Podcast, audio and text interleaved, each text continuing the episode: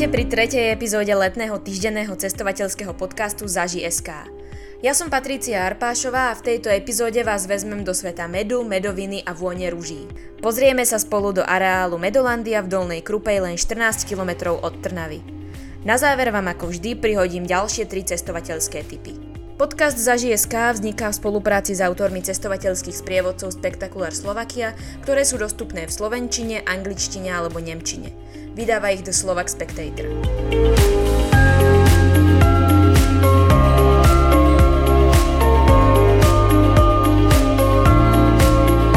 Medolandia a najväčšom súkromnom rozáriu na Slovensku som sa priamo v Dolnej Krupej rozprávala s Dášou Zurechovou z marketingového oddelenia medovinárstva Apimet, ktorého produkty nájdete aj v Medolandii, a Stanislavom Petrášom z Rozária.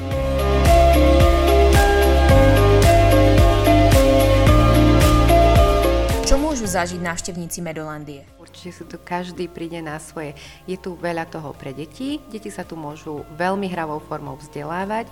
Je tu veľa pre návštevníkov, ktorí chcú degustovať medovinku, či už riadenú degustáciu alebo formou neriadenej degustácie. A samozrejme je tu rozárium, to je ten hlavný ťahák v lete, keď kvitnú rúže. Máme tu 2500 rúží, 250 odrôd, čiže pre všetkých milovníkov nielen rúží, pretože náš areál sa rozrastá aj o ďalšie záhrady.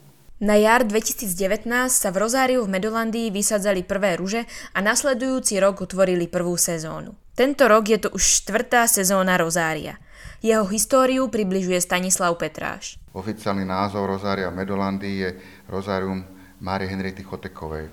A to je naozaj taká jedinečná záležitosť, pretože Grovka Choteková, rodáčka z Dolnej Krupej, pred vyše 120 rokmi založila v Dolnej Krupej obrovské rozárium a práve na ten ružiarský odkaz sme sa mm, rozhodli v Medolandii nadviazať.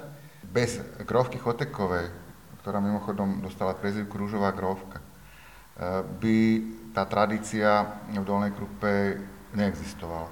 Ona jednoducho sa tak etablovala v tom ružiarskom svete, hlavne v nemeckých hovoriacich krajinách, ale aj vo Francúzsku, vo Veľkej Británii, že ju považovali za jednu z najväčších odborníčok na ruže, takže ona to zvládala aj teoreticky.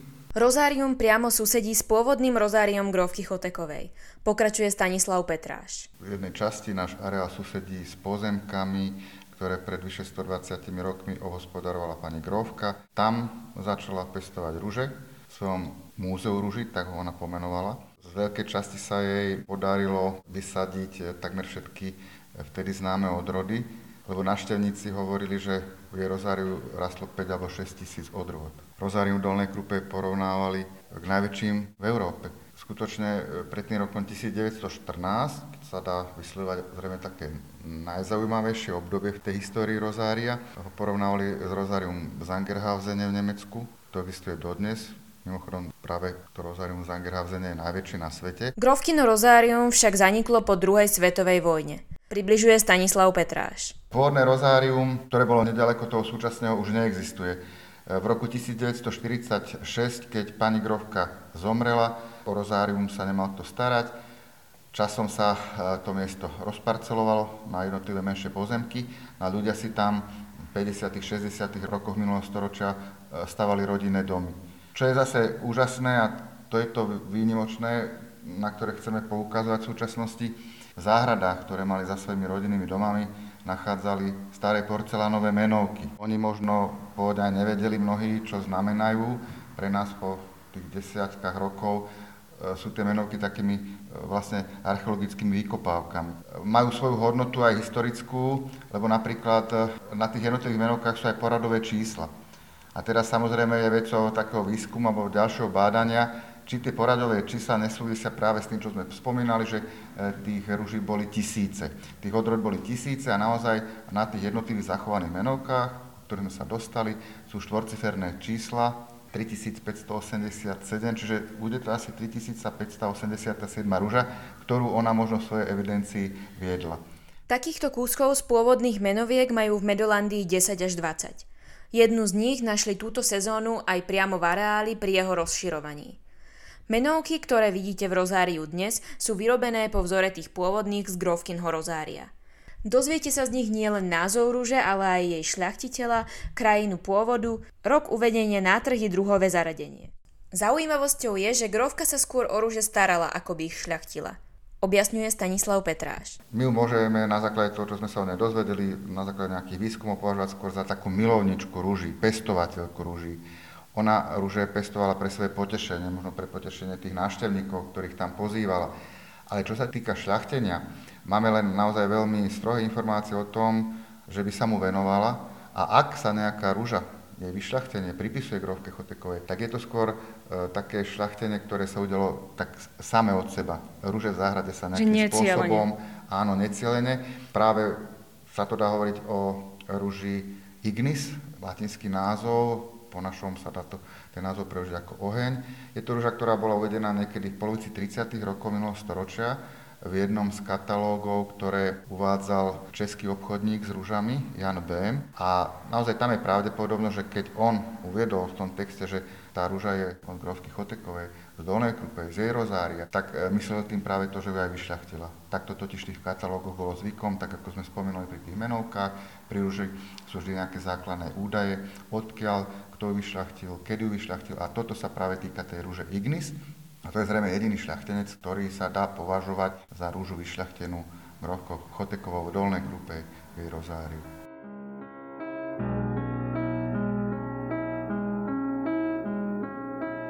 Dolná Krupa je známa ako obec rúží, ale aj hudby. V kaštieli v Dolnej Krupej učil dievky Brunsvikové hrať na klavír Ludvík van Beethoven. Jeho sonátu mesačného svitu zložil na Slovensku práve v Dolnej Krupej.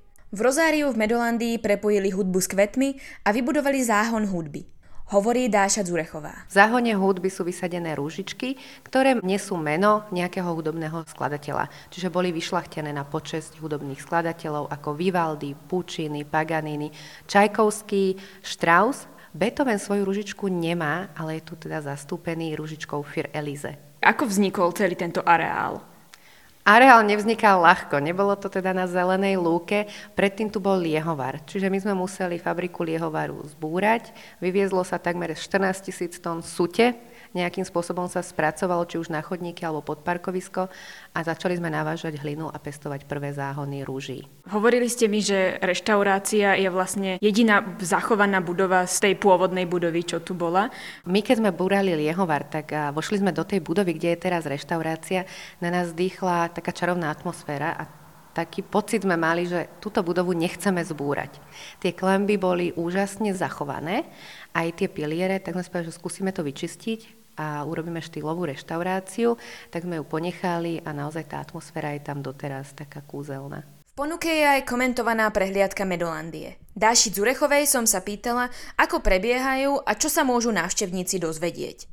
Prehliadka trvá zhruba 40 minút.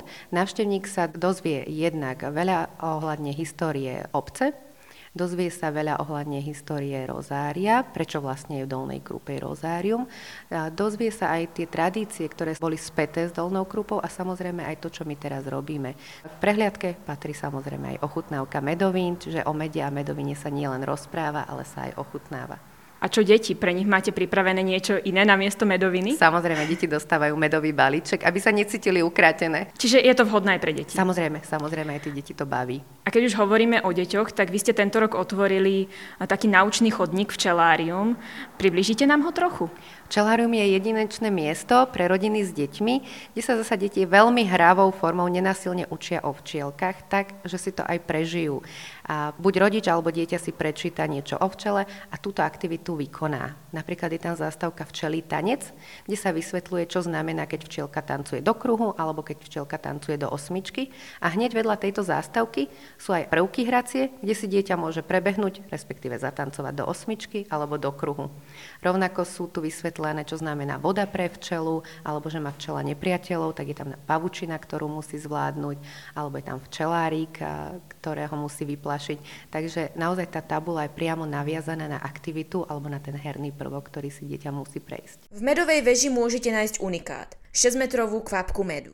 Aký pocit vrchol medovej veže prináša a prečo práve 6-metrová kvapka medu, popisuje Dáša Zurechová. Na medovej veži, keď prechádzame okolo 6-metrovej kvapky medu, tak hore, celkom na vrchu, máme pocit, že lietame, keďže je tam sklenená podlaha a vidíme tú kvapku nerušenú bez žiadneho schodiska a vidíme až celkom dole. Je to 6-metrová kvapka medu, je tu ďalšia symbolika, pretože Včela nám dáva 6 produktov, ktoré človek vie zužitkovať a bežne včela robotnica sa dožije 6 týždňov. Takže 6 je tá symbolika, prečo má kvapka medu 6 metrov.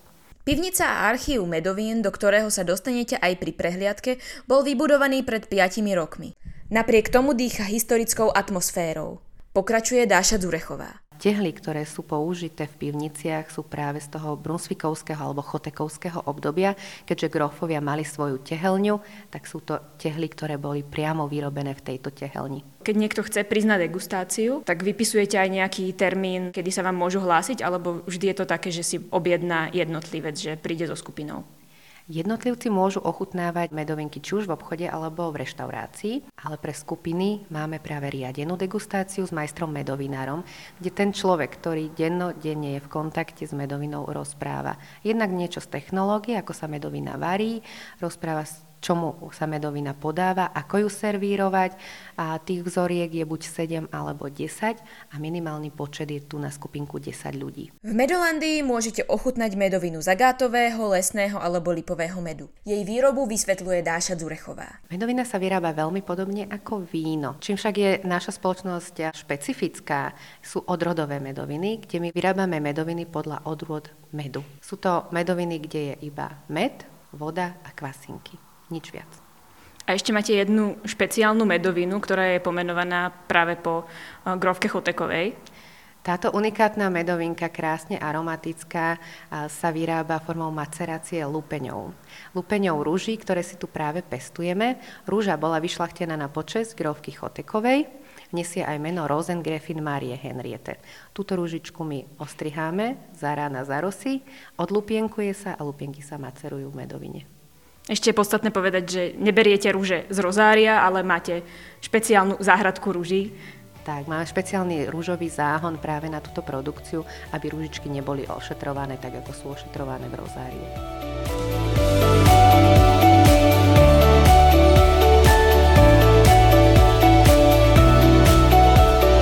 Ešte než sa s vami rozlúčim, prezradím vám slúbenú trojicu ďalších odporúčaní na výlet. Tipy sme vybrali s autormi Bedekru o Trnave a okolí s názvom Trnava Region. Milovníkov histórie zaujmú letné prehliadky Trnavy so sprievodcom. Konajú sa pravidelne pracovné dni o 10.30 počas júla a augusta a sú bezplatné. Začína sa pred mestskou vežou v Trnave. Niektoré dni sú zamerané na sakrálnu, iné na svetskú Trnavu. Využiť môžete aj spoplatnené prehliadky, na ktorých vás prevedú nielen podzemným mestom Trnava, ale môžete objaviť aj 7 divov Dolnej Krupe či príbeh Smoleníc. V Dolnej Krupe je súčasťou prehliadky aj rozárium v Medolandii.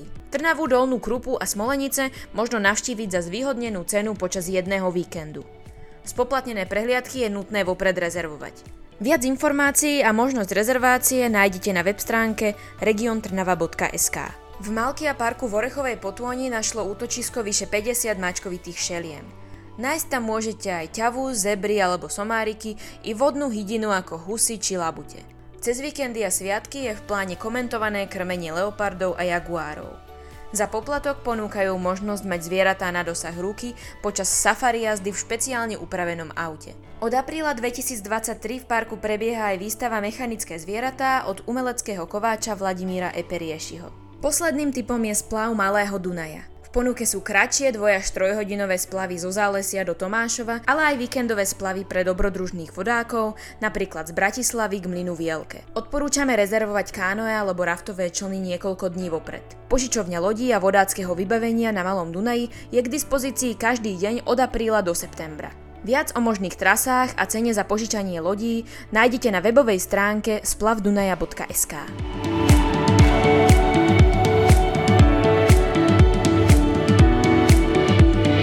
Tretia epizóda letného cestovateľského podcastu Zaži SK z dielne do Slovak Spectator je na konci. Dúfam, že sa vám epizóda páčila a že sme vás inšpirovali. Odporúčania na ďalšie miesta, ktoré sa oplatí vidieť, nájdete aj v Bedekroch Spektakulár Slovakia.